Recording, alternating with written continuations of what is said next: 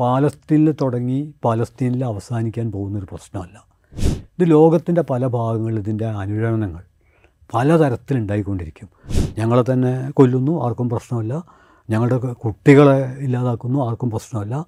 ഞങ്ങളുടെ വെള്ളം കൂടി മുട്ടിക്കുന്നു ഞങ്ങളുടെ വൈദ്യുതി ഇല്ലാതാക്കുന്നു ഞങ്ങളെ തന്നെ ഇല്ലാതാക്കുന്നു. ഇൻസൈറ്റിലേക്ക് വീണ്ടും സ്വാഗതം. നമ്മൾ ഇന്നും സംസാരിക്കുന്നത് ഫലസ്തീനെക്കുറിച്ചാണ്.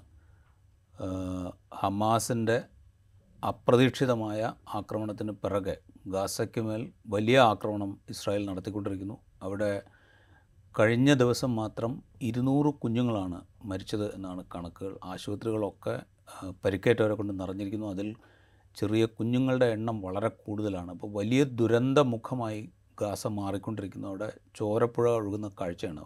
കരയുദ്ധത്തിലേക്ക് കടന്നേക്കും എന്ന റിപ്പോർട്ടുകളുണ്ട്. ഗാസ അതിർത്തിയിൽ സർവ സന്നാഹവുമായി ഇസ്രായേൽ സൈന്യം നിലയുറപ്പിച്ചിരിക്കുന്നു. കൂടുതൽ ആളുകളെ പട്ടാളത്തിലേക്ക് വിളിക്കുന്നു ഇസ്രായേൽ. നേരത്തെ പട്ടാളക്കാരായിരുന്ന ആളുകൾ അവരെ തിരിച്ചു വിളിക്കുന്നു ഇസ്രായേൽ. അങ്ങനെ വലിയ സന്നാഹം ഇസ്രായേൽ ഒരുക്കിക്കൊണ്ടിരിക്കുന്നു. മറ്റ് സംഘർഷ സാധ്യതകളും നിലനിൽക്കുന്നുണ്ട്. ലബനൻ അതിർത്തിയിലുണ്ട്. ഇറാനെതിരെ ആരോപണങ്ങൾ ഉന്നയിക്കുന്നുണ്ട്. ഇറാൻ മറുപടി പറയുന്നുണ്ട്. അങ്ങനെ പലതരത്തിലുള്ള പല മുഖങ്ങളിൽ സംഘർഷ സാധ്യതകൾ ഉണ്ടായി വരികയും ചെയ്യുന്നുണ്ട്. അപ്പം കെ എൻ ഉണ്ട് സംസാരിക്കാൻ ഒരു ജനത അവർ അവരുടെ മണ്ണ് അവർക്ക് നഷ്ടപ്പെട്ട മണ്ണ് അവരുടെ സ്വന്തം മണ്ണ് അതിൽ നിൽക്കാനുള്ള അവകാശത്തിന് വേണ്ടി അവർ ശ്രമിക്കുമ്പോൾ അതിനെ അടിച്ചമർത്താൻ വലിയ ശക്തികൾ പിന്തുണയ്ക്കുന്നുണ്ട് ഇസ്രായേലിനെ. അതിനോട് ചെറുത്ത് നിന്നുകൊണ്ട് അവരെന്തെങ്കിലും ചെയ്തു കഴിഞ്ഞാൽ എല്ലാ ലോക ലോകരാജ്യങ്ങളും അതിനവരെ കുറ്റപ്പെടുത്തുന്ന കാഴ്ച നമ്മളിപ്പോൾ കണ്ടുകൊണ്ടിരിക്കുന്നുണ്ട്. കെയിൻ എങ്ങനെയാണ് ഇപ്പോൾ ഇപ്പോൾ ഈ സംഭവവികാസങ്ങൾ കാണുന്നത്? ഗാസയെക്കുറിച്ച് പറയുമ്പോൾ തന്നെ ഒരു പഴയ പാലസ്തീനിയൻ കവിതയുണ്ട്. ഗാസ ഓറഞ്ചുകൾ വിൽക്കുന്നില്ല. അവ ടിന്നുകളിലാക്കിയ അവളുടെ കുഞ്ഞുങ്ങളുടെ കുരുന്ന് ചോരയാകുന്നു. ഇത് എത്രയോ കൊല്ലങ്ങൾക്ക് മുമ്പ് എഴുതപ്പെട്ടൊരു കവിതയിലെ വരിയാണ്. അത് ഗാസയെ അടയാളപ്പെടുത്തുന്നുണ്ട്. അതായത് തുറന്ന ജയിൽ എന്ന് കൃത്യം പറയാവുന്ന ഒരവസ്ഥയിലൂടെയാണ് ഗാസയിലെ മനുഷ്യരുടെ അല്ലെങ്കിൽ പാലസ്തീനിലെ മനുഷ്യരുടെ ജീവിതം. സത്യത്തിൽ പാലസ്തീൻ എന്നൊരു രാഷ്ട്രം കണ്ണീരിലും ചോരയിലും സ്വപ്നത്തിലും പരിഭവങ്ങളിലും പ്രതിഷേധങ്ങളിലും ഒക്കെയായി നിലനിൽക്കുന്ന ഒരു രാഷ്ട്രമാണ്. സത്യത്തിൽ അങ്ങനെ ഒരു രാഷ്ട്രം നമ്മൾ സാധാരണ ഒരു ദേശരാഷ്ട്രത്തിന്റെ രാഷ്ട്രീയ സാംസ്കാരിക സാമൂഹ്യ പശ്ചാത്തലത്തിൽ നമുക്ക് കാണാൻ പറ്റില്ല. അതേസമയം പാലസ്തീൻ എന്നുള്ളത് വലിയൊരു സ്മരണയാണ് ഇരമ്പുന്നൊരു സ്മരണയാണ്. ആയിരത്തി തൊള്ളായിരത്തി നാൽപ്പത്തി എട്ടിൽ കൃത്രിമമായി രൂപം കൊണ്ട രാഷ്ട്രമാണ് ഇസ്രായേൽ.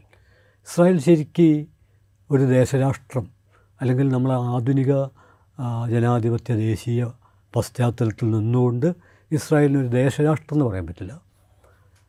സത്യത്തിൽ അതൊരു കൃത്രിമ രാഷ്ട്രമാണ്. ഒരു ആർട്ടിഫിഷ്യൽ സ്റ്റേറ്റാണ് അതോടൊപ്പം തന്നെ ഒരു സെറ്റിലർ സ്റ്റേറ്റാണ് കൊളോണിയൽ സ്റ്റേറ്റാണ് മിലിറ്ററി സ്റ്റേറ്റാണ് ഞാൻ പറയുന്ന അത്രയും പറഞ്ഞാലും മതിയാവില്ല.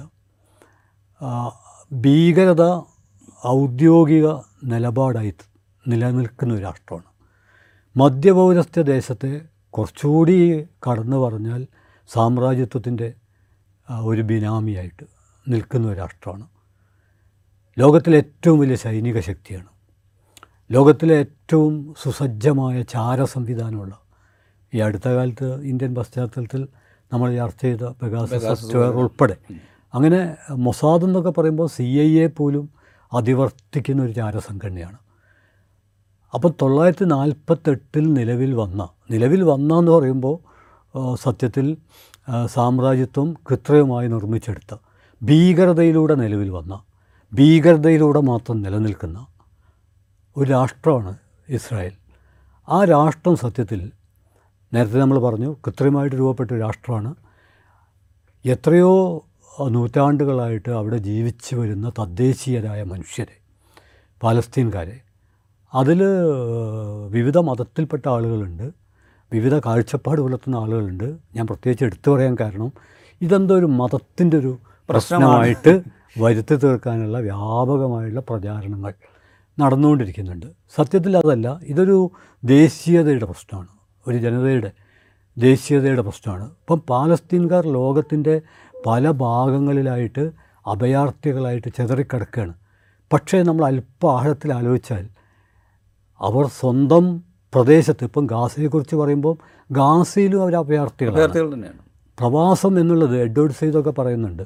പ്രത്യേകിച്ചും ഈ പാലസ്തീൻ പ്രശ്നത്തെക്കുറിച്ച് ആഴത്തിൽ പഠനം നടത്തിയ സാംസ്കാരിക വിമർശകരിൽ ശ്രദ്ധേയനാണല്ലോ എഡ്വേർഡ് സെയ്ത് അദ്ദേഹം പറയുന്നുണ്ട് പ്രവാസം എന്ന് പറയുന്നത് നാടുകടത്തൽ എന്ന് പറയുന്നത് ഒരു ജോഗ്രഫിക് സ്റ്റേറ്റ് അല്ല ഒരു ഭൂമിശാസ്ത്രപരമായ അവസ്ഥയല്ല.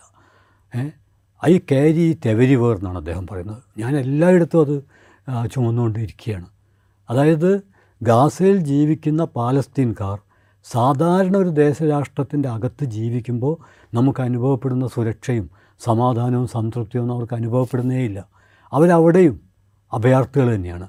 അത് ലോകത്തിലെ വേറിട്ട് നിൽക്കുന്ന നമ്മെ അസ്വസ്ഥപ്പെടുത്തേണ്ട ഒരവസ്ഥയാണ് അതായത് നാട് കടത്തപ്പെടുമ്പോൾ മാത്രമല്ല സ്വന്തം നാട്ടിൽ നിൽക്കുമ്പം തന്നെയും നാട് കടത്തപ്പെടുന്ന അവസ്ഥയുടെ ഒരു എന്താ പറയുക പീഡനം സഹിക്കേണ്ടി വരിക അപ്പോൾ ആ രീതിയിലുള്ളൊരു ജനതയാണ് അവർ മാത്രമല്ല നമ്മൾ നേരത്തെ പറഞ്ഞു ഇത് നിലവിൽ വന്നത് ഭീകരതയിലൂടെയാണ്. ഇപ്പോൾ ഒരു ഉദാഹരണം പറഞ്ഞാൽ വളരെ കൃത്യമാണ് ഇർഗുൻ. ഇർഗുൻ എന്ന അന്ന് ലോകം മുഴുവൻ തൊള്ളായിരത്തി മുപ്പതുകളിലാണ് ഇർഗുൻ രൂപപ്പെടുന്നത്. നാൽപ്പത്തെട്ട് വരെ ഉണ്ടായിരുന്നു. മെനാച്ചിം ബെഗിനാണ് അതിന്റെ നേതാവായിരുന്നത്. അത്യന്തം ഭീകരമായുള്ള ആക്രമണം നടത്തി ഇപ്പം യസിൻദാസ് ഡയർ ആക്രമണം. തൊള്ളായിരത്തി നാൽപ്പത്തെട്ട് ഏപ്രിൽ ഒമ്പതിനാണത്. അത് അതിഭീകരമായ കൂട്ടക്കശാപ്പായിരുന്നു. അതിന് നേതൃത്വം നൽകിയത് ഇർഗുൻ എന്ന് പറയുന്ന മെനാച്ചിൻ ബെഗിന്റെ സംഘടനയാണ്. ആ സംഘടനയാണ് പിന്നീട് ഇസ്രായേൽ ഡിഫൻസ് ഫോഴ്സിൽ ലയിക്കുന്നത് എന്ന് പറഞ്ഞാൽ ഒരു റൗഡി സംഘം ഒരു തമ്മാടി സംഘം. ആ തമ്മാടി സംഘം നടത്തിയ ഏറ്റവും വലിയ കൂട്ടക്കൊല ഡയറിയാസിൻ മസാക്കർ. ഈ ഡയറിയാസീൻ മസാക്കറിനെ പറ്റി ചോദിച്ചപ്പോൾ മെനാച്ചിം ബെഗിൻ പറഞ്ഞത് ആ കൂട്ടക്കൊല നടത്തിയിട്ടില്ലായിരുന്നുവെങ്കിൽ ഇസ്രായേൽ രൂപപ്പെടുമായിരുന്നില്ല എന്നാണ് കൗതുകരമായൊരു കാര്യം ഈ മെനാച്ചിം ബെഗിന് പിന്നീട് സമാധാനത്തിനുള്ള നോബൽ സമ്മാനവും കിട്ടുകയുണ്ടായി നമ്മളെന്ത് നമ്മുടെ രാഷ്ട്രീയത്തിലെ അശ്ലീലത എന്ന് വിളിക്കാവുന്ന ഒരവസ്ഥയാണ് ഇത്ര ഭീകരമായൊരു സംഘടന. അന്ന് മിക്കവാറും എല്ലാ രാഷ്ട്രങ്ങളും അപലപിച്ചിട്ടുണ്ട് ആ സംഘടനയെ. ആ സംഘടനയാണ് ഇസ്രായേൽ ഡിഫൻസ് ഫോഴ്സ് എന്ന് പറഞ്ഞാൽ അവരുടെ ഔദ്യോഗിക പട്ടാളത്തിന്റെ പ്രധാനപ്പെട്ട ഒരു കോമ്പോണന്റ്. അപ്പോൾ അങ്ങനെ നോക്കിക്കഴിഞ്ഞാൽ ഗാസയിലെ മനുഷ്യർ ഗാസയിൽ മാത്രമല്ല ഗാസയിലും വെസ്റ്റ് ബാങ്കിലും ഒക്കെ ഉള്ള മനുഷ്യർ അവർക്ക് പരിമിതമായിട്ട് ആ പരിമിതമായുള്ള അവരുടെ അവകാശം എന്ന് പറയുന്നത് അതിനവർ നൽകേണ്ടി വന്ന വില എത്രയോ പ്രക്ഷോഭങ്ങൾ എത്രയെത്രയോ മനുഷ്യരെ ക്രൂരമാവിധം കൊന്നിട്ടുണ്ട്. നേരത്തെ പറഞ്ഞ് കുഞ്ഞുങ്ങളുടെ കാര്യം പറഞ്ഞല്ലോ. കുഞ്ഞുങ്ങളുടെയൊക്കെ ക്രൂരമായിട്ട് കൊന്നിട്ടുണ്ട്. മാത്രമല്ല ആ, ഗോൾഡ മേയർ പറയുന്നുണ്ട് ഗർഭിണിയായ ഓരോ പാലസ്തീൻ സ്ത്രീയും ഒരു പൊട്ടൻഷ്യൽ ഡേഞ്ചറാണ് കാരണം ഒരു ഭീകര ഭീകര ഭീകരർക്ക് ജന്മം നൽകാനുള്ള ഒരു സാധനമായിട്ടാണ്. മനുഷ്യനായിട്ട് പോലും കാണുന്നില്ല. ഇപ്പം തന്നെ ഈ ആക്രമണം അധിനിവേശം ഇസ്രായേൽ നടത്തിക്കൊണ്ടിരിക്കുമ്പോൾ പലസ്തീനിലെ മനുഷ്യരെ ഹമാസിനെയല്ല പലസ്തീനിലെ മനുഷ്യരെ വിളിച്ചത് മനുഷ്യ മൃഗങ്ങൾ എന്നാണ്. അതായത് ഇസ്രായേൽ സർക്കാരിനെ സംബന്ധിച്ചിടത്തോളം ഹമാസോ അല്ലെങ്കിൽ ഫത്തായോ അല്ലെങ്കിൽ പി എല്ലോ ഇങ്ങനെ യാതൊരു വ്യത്യാസവുമില്ല ഇപ്പോൾ നമ്മൾ സാധാരണ വിചാരിക്കും ഇപ്പോൾ ഹമാസ് തീവ്രവാദ സ്വഭാവമുള്ള ഒരു സംഘടനയാണ്. അതേസമയത്ത് പി എല്ലോ ഉണ്ടായിരുന്നു. പി എല്ലോന്റെ ലോക ആദരിച്ച നേതാവാണല്ലോ യാസർ അറാഫത്ത് അപ്പോൾ റാഫത്തിന്റെ ചരിത്ര ചരിത്രപ്രസിദ്ധമായുള്ള ഐക്യരാഷ്ട്രസഭയിലെ പ്രസംഗം നമുക്കറിയാം. ഒരു കയ്യിൽ ഒലീവിന്റെ ഒരു കമ്പ് മറു കയ്യിൽ ഒരു തോക്ക്. ഈ ഒലീവിന്റെ കമ്പ് താഴെ വെച്ച് തോക്കെടുക്കാൻ ഞങ്ങളെ നിർബന്ധിക്കരുത് എന്ന അദ്ദേഹത്തിന്റെ ചരിത്രപ്രസിദ്ധമായ പ്രസംഗം. സമാധാനത്തിന്റെ പക്ഷത്ത് എല്ലാ തീവ്രവാദ സമീപനങ്ങൾക്ക് എതിരെ നിരന്തരം പ്രതിരോധം സൃഷ്ടിച്ച ആളായിരുന്നു യാസർ അറാഫത്ത്. പക്ഷേ മധ്യപൗരസ്ത്യ ദേശത്തെ ബില്ലാദൻ എന്നാണ് ഇസ്രായേൽ വിളിച്ചത്. ഞാൻ ഇത് ഓർമ്മിപ്പിക്കാൻ കാരണം എന്ന് വെച്ചാൽ നമുക്ക് നമ്മുടെ ഒരു ചരിത്രബോധം വളരെ കം കുറവാണ് നമുക്ക്. ചരിത്രബോധ കമ്മിയാണ് നമ്മൾ നേരിടുന്നൊരു പ്രശ്നം. അതുകൊണ്ട് നമ്മൾ വിചാരിക്കുന്നത് ഇപ്പോഴുള്ള പ്രശ്നത്തെക്കുറിച്ച് മാത്രമാണ് ഈ മാധ്യമങ്ങളൊക്കെ എന്നാ പറയുന്നത്. അങ്ങനെയല്ല. നേരത്തെ എപ്പോഴൊക്കെ പാലസ്തീൻ ജനത ഏതൊക്കെ തരത്തിലുള്ള സമരങ്ങൾ സമാധാനപരമായ സമരങ്ങൾ പ്രമേയങ്ങൾ ഐക്യരാഷ്ട്രസഭയുടെ തന്നെ എത്ര പ്രമേയമുണ്ട്? ആ. എത്ര സമാധാന ഉടമ്പടികളുണ്ട്? അതെ. അതൊന്നും പരിഗണിക്കാതെ അപ്പോൾ ഇങ്ങനെയുള്ളൊരു ഭീകര രാഷ്ട്രത്തിനെതിരെ ലോകത്തുള്ള എല്ലാ ജനാധിപത്യവാദികളും രാഷ്ട്രങ്ങളും ഒക്കെ ഒരുമിച്ച് നിന്ന് ഐക്യരാഷ്ട്രസഭ അംഗീകരിച്ച അതായത് നാൽപ്പത്തെട്ടിൽ രൂപം കൊണ്ട കൃത്രിമ രാഷ്ട്രമാണ്. ആ രാഷ്ട്രം നിലവിൽ വന്നു കഴിഞ്ഞു. പക്ഷേ തൊള്ളായിരത്തി അറുപത്തേഴിൽ നടത്തിയ സിക്സ് ഡേയ്സ് വാറുണ്ട് ആറ് ദിവസത്തെ യുദ്ധമുണ്ട്. അതിൽ പിന്നെയും പിടിച്ചെടുത്ത സ്ഥലങ്ങളുണ്ട്. സിറിയയുടെ സ്ഥലം പിടിച്ചെടുത്തിട്ടുണ്ട് ജോർദാന്റെ സ്ഥലം പിടിച്ചെടുത്തിട്ടുണ്ട്. അത് മാറ്റിയിട്ട് ജെറുസലേം തലസ്ഥാനമാക്കിയിട്ടുള്ള ഒരു രാഷ്ട്രമെന്ന പലസ്തീൻകാർക്കൊരു രാഷ്ട്രമെന്ന അറുപത്തിയേഴിലെ യുദ്ധത്തിന് മുമ്പുള്ള സ്ഥിതി നാൽപ്പത്തെട്ടിന് മുമ്പുള്ള സ്ഥിതിയല്ല അറുപത്തിയേഴിന് മുമ്പുള്ള സ്ഥിതി പുനഃസ്ഥാപിക്കാനുള്ള യു എൻ ഒന്റെ നിർദ്ദേശമുണ്ട്. മനുഷ്യാവകാശ സംഘടനകളുടെ നിർദ്ദേശമുണ്ട്. ആ ആവശ്യത്തിന് വേണ്ടി ലോകത്തിലെ എല്ലാ രാജ്യങ്ങളും ഇസ്രായേലിനെതിരെ പാലസ്തീന്റെ ഒപ്പം നിൽക്കുകയാണ് വേണ്ടത്. പക്ഷെ അങ്ങനെ നിൽക്കുന്നതിന് പകരം സത്യത്തിൽ ഇസ്രായേലിന് ഒരു സൈനിക ആക്രമണത്തിന് മറ്റാരുടെയും സഹായം ആവശ്യമില്ല. കാരണം ലോകത്തിലെ ഏറ്റവും വലിയ സൈനിക ശക്തിയാണ്. ലോകത്തിൽ അമേരിക്കൻ സാമ്രാജ്യത്വം ഇത്രയേറെ സഹായം മറ്റാർക്കും ചെയ്യുന്നുമില്ല. അതുകൊണ്ട് ലോകത്തെ മറ്റൊരു രാജ്യത്തിന്റെയും സഹായം ആവശ്യമില്ലാത്തവരാണ് ഇസ്രായേൽ. അതേസമയത്ത് പാലസ്തീനിലെ ഈ അഭയാർത്ഥി ജനത എന്ന് പറഞ്ഞത് അങ്ങേയറ്റം അശരണരാണ് അനാഥരാണ് അവർക്ക് ഇപ്പം നമ്മളിപ്പം അവർക്ക് വെള്ളമില്ല വൈദ്യുതി ഇല്ല എന്ന് പറയുമ്പോൾ നേരത്തെ തന്നെ ഉണ്ടായിരുന്നത് ആ ഉപരോധത്തിന്റെ പശ്ചാത്തലത്തിൽ വളരെ പരിമിതമായ സൗകര്യം അവർക്കുണ്ടായിരുന്നത്. കടലിലിറങ്ങി മീൻ പിടിക്കാൻ പാടില്ല. അതുപോലെ തന്നെ ഈ മതിൽ കടന്ന് അപ്പുറത്ത് പോകാൻ പാടില്ല. നമ്മുടെ കാലത്ത് ഏറ്റവും കൂടുതൽ ചർച്ചയാവേണ്ട ഒരു പ്രശ്നമായിരുന്നു സത്യത്തിൽ ആ മതിൽ അപ്പാർത്തീഡ് മതിൽ. നമ്മൾ ഈ ബെർലിൻ മതിൽ തൊള്ളായിരത്തി എൺപത്തൊമ്പതിൽ പൊളിഞ്ഞു വീണപ്പോൾ സ്വാതന്ത്ര്യത്തിന്റെ പുതിയ യുഗം എന്നൊക്കെ പറഞ്ഞ് ആവേശം കൊണ്ടതാണ്.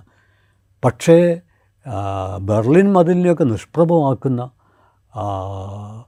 കിലോമീറ്ററുകൾ നീളമുള്ള ഒരു അപ്പാർത്തിയുടെ ഭിത്തി വന്നപ്പോൾ അത് അപ്പാർത്തിയുടെ ഭിത്തി വന്നു എന്ന് മാത്രമല്ല ഇസ്രായേൽ മതിൽ വ്യവസായം തന്നെ ആരംഭിച്ചു. എവിടെങ്കിലും എന്തെങ്കിലും പ്രശ്നം ഉണ്ടാവുകയാണെങ്കിൽ അവിടെ മതിൽ പണിയാന്നുള്ളത്.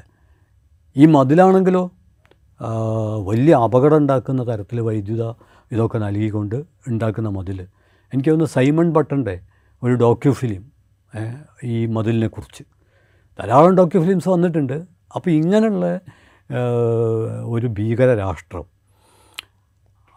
എത്രയോ കാലമായിട്ട് അവിടുത്തെ തദ്ദേശീയ ജനതക്കെതിരെ നടത്തുന്ന ഒരു ആക്രമണം അതാണ് ഏറ്റവും പ്രധാനം. ഇപ്പോൾ ഞാൻ പറയുന്നത് നമ്മളിപ്പം ഈ യുദ്ധം അവസാനിപ്പിക്കണം എന്ന് പറയുന്നു. അത് വളരെ ജനാധിപത്യപരമാണ്. കാരണം എവിടെയാണെങ്കിലും മരിക്കുന്നത് മനുഷ്യരാണ്.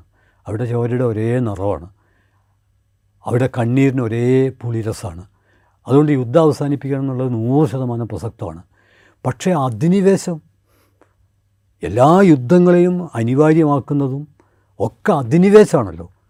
അപ്പോൾ നമ്മൾ ഇപ്പം നമ്മളുടെ ജനാധിപത്യം ഉണർന്നിരിക്കുന്നത് യുദ്ധം അവസാനിപ്പിക്കുക എന്നുള്ളതാണ്. അത് സ്വാഗതാർഹമാണ്. പക്ഷേ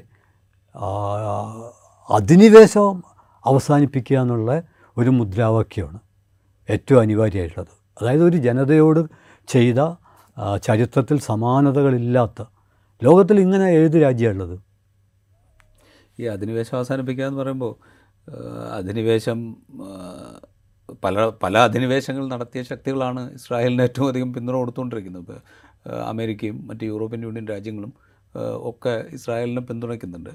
അതേസമയം അവർ വലിയ ജനാധിപത്യ അവകാശങ്ങളെക്കുറിച്ചും മനുഷ്യാവകാശങ്ങളെക്കുറിച്ചും ഒക്കെ വേറെ വേദികളിൽ സംസാരിക്കുകയും ചെയ്യും. ജനാധിപത്യത്തിന്റെ വലിയ വക്താക്കളായിട്ട് അവർ മാറുകയും ചെയ്യും. പക്ഷേ അവരൊന്നും ഈ അധിനിവേശത്തെ ഇസ്രായേലിന്റെ അധിനിവേശത്തെ എതിർക്കും എന്നോ ഫലസ്തീന്റെ അവകാശത്തിന് വേണ്ടി നിലകൊള്ളും എന്നോ നമുക്ക് പ്രതീക്ഷിക്കുക വയ്യ കാരണം ഇതുവരെയുള്ള ചരിത്രത്തിൽ അങ്ങനെ ഉണ്ടായിട്ടില്ല. അവർ തന്നെ മുൻകൈ ഉണ്ടാക്കിയ ഉടമ്പടികൾ പോലും കടലാസിൽ ഉറങ്ങുകയും ഇസ്രായേൽ സൈന്യവും ഇസ്രായേൽ ഭരണകൂടവും അവരുടെ മതിൽ നിർമ്മാണവും കടന്നുകയറ്റവും ജൂതർക്കായുള്ള വീടുകളുടെ നിർമ്മാണവും കയ്യേറിയുള്ള വീടുകളുടെ നിർമ്മാണവും ഒക്കെ തുടരുന്ന കാഴ്ചയാണ് നമ്മൾ കണ്ടുകൊണ്ടിരിക്കുന്നത്. അപ്പോൾ അങ്ങനെയുള്ളൊരു ഘട്ടത്തിൽ നമ്മൾ ഈ യുദ്ധം അവസാനിപ്പിക്കണം എന്ന് പറയുന്നതിൽ തന്നെ ഒരു അത് അത് എത്രമാത്രം ജനാധിപത്യപരമാണെന്നുള്ളൊരു ചോദ്യം കൂടി ഇല്ലേ? അത് വളരെ വളരെ കൃത്യമായുള്ളൊരു ആലോചനയുടെ ഭാഗമാണ്. കാരണം എന്താ വെച്ചാൽ യുദ്ധം അവസാനിപ്പിക്കണം എന്ന് നമ്മൾ പറയുന്നത് നമ്മളുടെ ഒരു മാനവികതയുടെ ഭാഗമായിട്ട് മാത്രമാണ് ഇപ്പോൾ സത്യത്തിൽ സാമ്രാജ്യത്വത്തെക്കുറിച്ചുള്ള ലെനിന്റെ പ്രാഥമികമായുള്ള നിരീക്ഷണം എവിടെ സാമ്രാജ്യത്വമുണ്ടോ അവിടെ യുദ്ധമുണ്ട് എന്നാണ് അവിടെ ഭീകരതയുണ്ട് എന്നാണ്. കാരണം യുദ്ധം മാറ്റിവെച്ചിട്ട് അധിനിവേശത്ത് നിൽക്കാൻ പറ്റില്ല.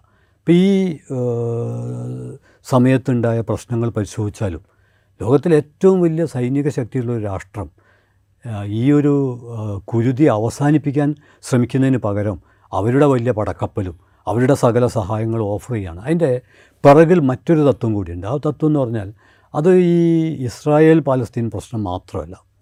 മറിച്ച് അമേരിക്കൻ സമ്പദ്ഘടന എന്ന് പറയുന്നത് യുദ്ധകേന്ദ്രിതമായൊരു സമ്പദ്ഘടനയാണ് പോൾ ഫെറർ എന്നുള്ള അമേരിക്കൻ സാമ്പത്തിക ശാസ്ത്രജ്ഞൻ പറയുന്നുണ്ട് ഞങ്ങളൊരു വ്യവസായ രാജ്യമല്ല ഒരു ഉപഭോക്തൃ രാജ്യമല്ല ഒരു കാർഷിക രാജ്യമല്ല. ഞങ്ങളുടെ ഡി എൻ എയിലുള്ളതാണ് യുദ്ധം. ഈ ഇൻഡസ്ട്രി ഈ സൈനിക വ്യവസായ കൂട്ടുകെട്ട് എന്ന് പറയുന്ന ഇൻഡസ്ട്രിയൽ മിലിറ്ററി കോംപ്ലക്സ് എന്നുള്ളതാണ്. കാരണം ലോകത്തിൽ ഏറ്റവും കൂടുതൽ ലാഭം കിട്ടുന്ന വ്യവസായം എന്ന് പറയുന്നത് ആയുധ വ്യവസായമാണ്. ആയുധ വ്യവസായത്തിന് വിപണി ഉണ്ടാവണമെങ്കിൽ ഒന്നുകിൽ യുദ്ധം ഉണ്ടാവണം അല്ലെങ്കിൽ എപ്പോഴും യുദ്ധം ഉണ്ടാവും എന്നുള്ള ഒരു ഭീതി ഉൽപ്പാദിപ്പിക്കണം.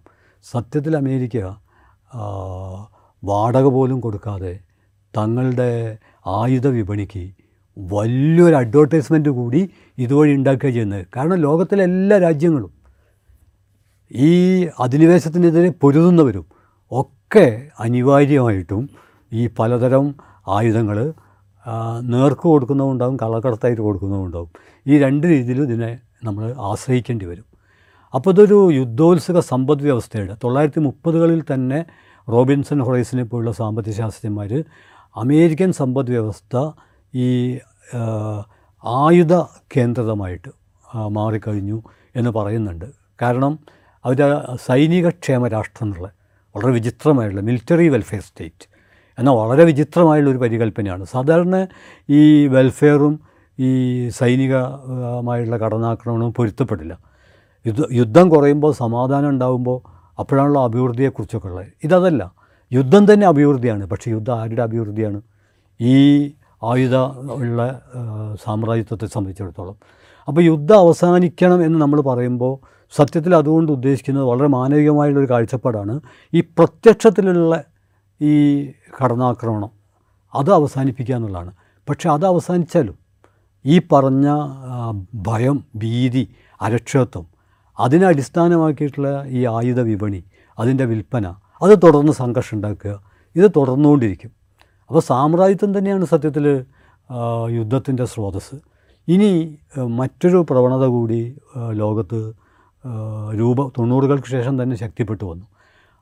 അത് ഇന്ത്യൻ പശ്ചാത്തലത്തിൽ പ്രസക്തമാണ്. അതായത് ഒരു പുതിയ തരം അച്യുതണ്ട്. ഇപ്പോൾ ഏകധ്രുവ ലോകം സോവിയറ്റ് യൂണിയന്റെ പതനത്തോടു കൂടി ബഹുധ്രുവ ലോകം ഏകധ്രുവ ലോകമായിട്ട് മാറി. അതോടുകൂടി തന്നെ ഒരു ഭാഗത്ത് ഈ കോർപ്പറേറ്റ് ശക്തികളും മറുഭാഗത്ത് സയണിസവും അതിന്റെ കൂടെ ഇന്ത്യൻ നവഫാസവും ഇത് മൂന്നും കൂടി ചേർന്നിട്ടുള്ള ഒരു വലിയ പ്രതിലോമ കൂട്ടുകെട്ട് ലോകത്ത് രൂപപ്പെട്ടു കഴിഞ്ഞു. ആ കൂട്ടുകെട്ടിന്റെ പ്രത്യയശാസ്ത്രം പരിശോധിച്ചാൽ അതിൽ അപരം എന്നുള്ളതിനെ അടിസ്ഥാനമാക്കിയാണ്. ഇപ്പോൾ ജാങ് പോൾ സാർത്ര നമ്മൾ ഈ യുദ്ധം അതുപോലെ ഇസ്രായേൽ അധിനിവേശമൊക്കെ പരിശോധിച്ചാൽ അവരുപയോഗിക്കുന്ന ഭാഷയൊക്കെ ഉപയോഗിച്ചാൽ ഒരു കാര്യം വ്യക്തമാണ്. അത് രാങ് പോൾ സാർത്ത് ഫ്രാൻഡസ് ഫാനിന്റെ പുസ്തകത്തിന്റെ എഴുതിയ അവതാരികൾ പറയുന്ന ഒരു കാര്യമാണ്. അദ്ദേഹം പറയുന്നുണ്ട് ഇപ്പോൾ ലോകത്ത് ഇരുന്നൂറ് കോടി മനുഷ്യരുണ്ട്. എന്ന് പറഞ്ഞാൽ അൻപത് കോടി മനുഷ്യരും നൂറ്റൻപത് കോടി തദ്ദേശീയരും നാറ്റീവ്സ്.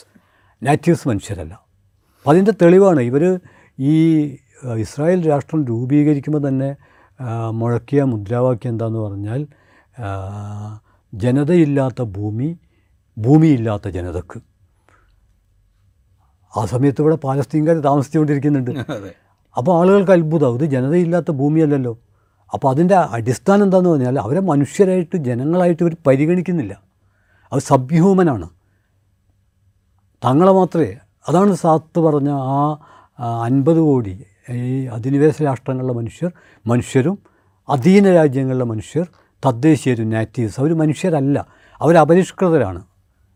അപ്പോൾ യുദ്ധങ്ങളൊക്കെ ചെയ്യുന്നതും വെട്ടിപ്പിടുത്തം നടത്തുന്നതും അവരെ പരിഷ്കരിച്ച് മനുഷ്യരാക്കാനാണ്. ഇത് എക്കാലത്തെയും സാമ്രാജ്യത്വത്തിന്റെ ഇന്ത്യൻ പശ്ചാത്തലത്തിൽ വൈറ്റമിൻസ് ബാഡ് എന്നുള്ള മുദ്രാവാക്യം ഉൾപ്പെടെ അതിന്റെ ഭാഗമാണ്. അപ്പോൾ അത് തന്നെയാണ്. അതുകൊണ്ട് യുദ്ധം ഇപ്പോൾ നാൽപ്പത്തെട്ട് മുതൽ നോക്കിയാൽ നാൽപ്പത്തെട്ട് മുതൽ നോക്കിയാൽ എത്രമാത്രം ആക്രമണങ്ങൾ നടത്തിയിട്ടുണ്ട്. അറുപത്തേഴ് വരെ ഉണ്ട് അറുപത്തേഴിൽ ആറ് ദിവസത്തെ യുദ്ധമുണ്ട്. അത് കഴിഞ്ഞ് വിവിധ സമയങ്ങളിൽ എത്ര ലക്ഷം പാലസ്തീൻകാർ പല സമയത്തായിട്ട് ഒന്നുകിൽ നാട് കടത്തപ്പെട്ടു അല്ലെങ്കിൽ കൊല്ലപ്പെട്ടു.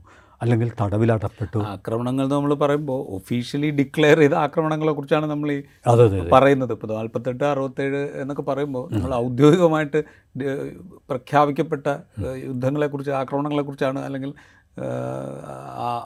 അക്രമോത്സുകമായ അധിനിവേശങ്ങളെക്കുറിച്ചാണ് നമ്മൾ ഈ പറയുന്നത്.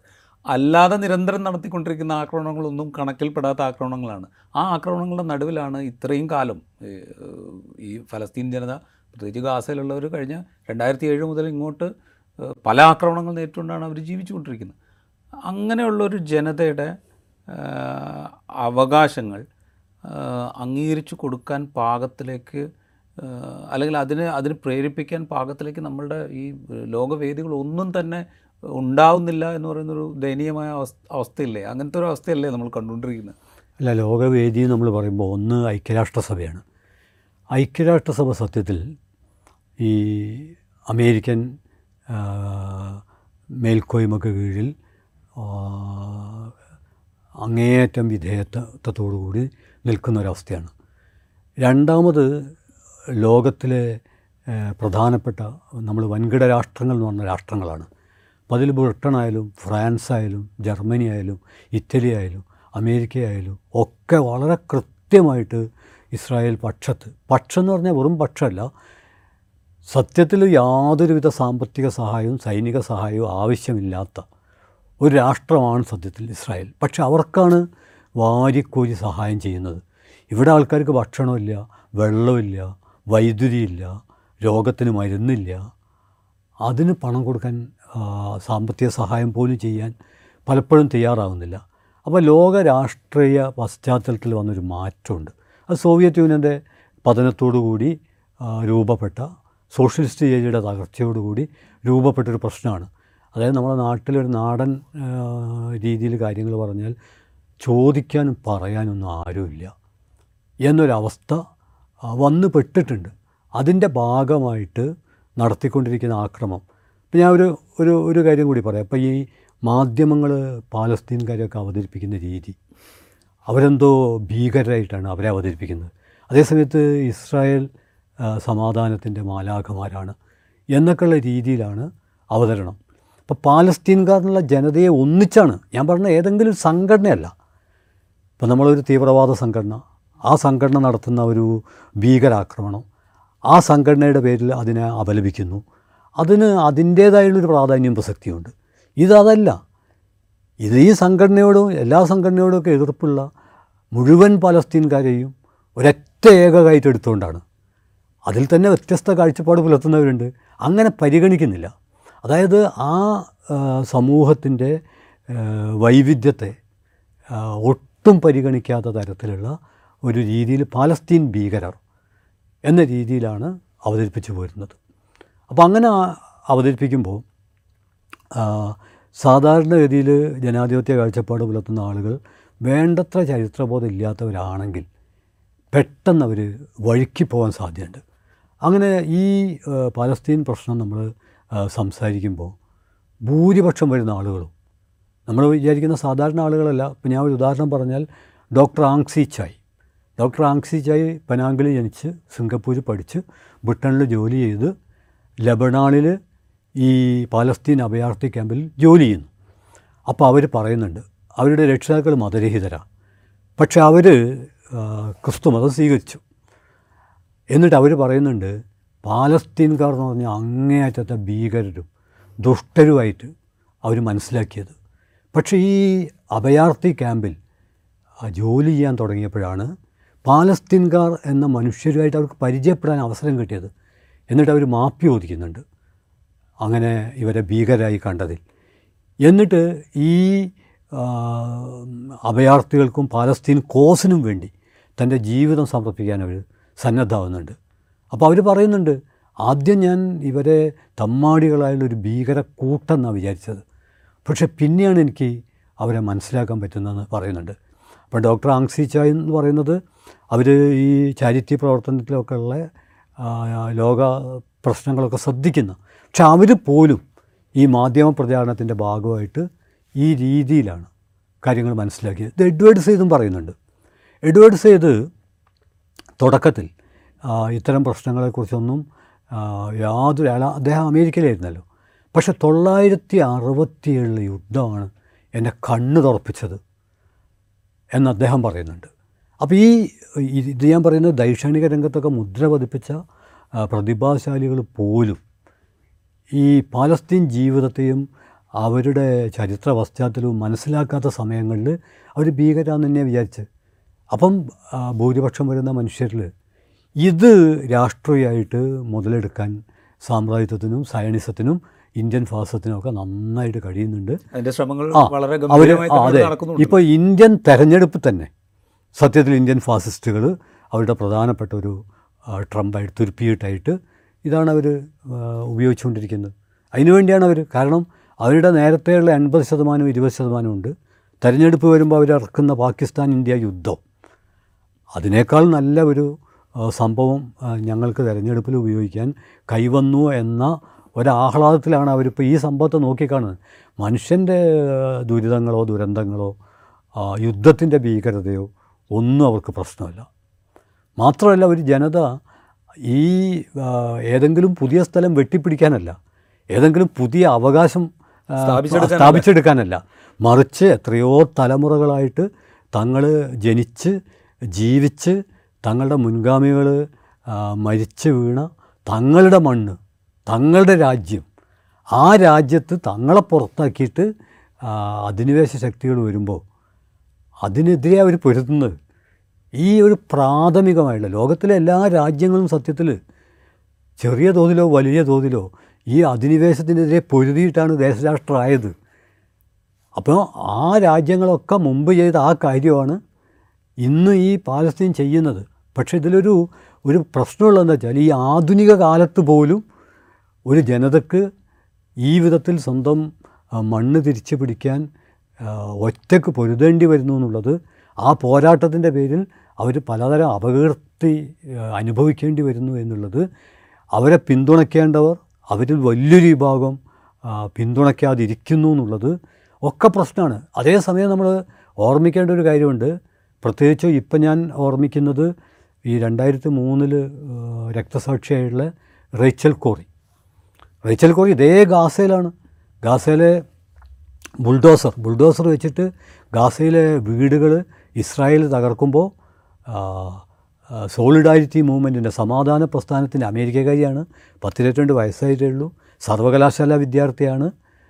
മതം പറയേണ്ട ആവശ്യമില്ല. ആ പക്ഷേ എങ്കിലും വേണമെങ്കിൽ പറയാം. ജൂത വിഭാഗത്തിൽപ്പെട്ട ആളാണ്. എന്നിട്ട് അവർ നീതിക്ക് വേണ്ടിയുള്ള അതും സമാധാനപരമാണ്. അവരൊരു ഭീകര സംഘടനയിലെ അംഗമല്ല.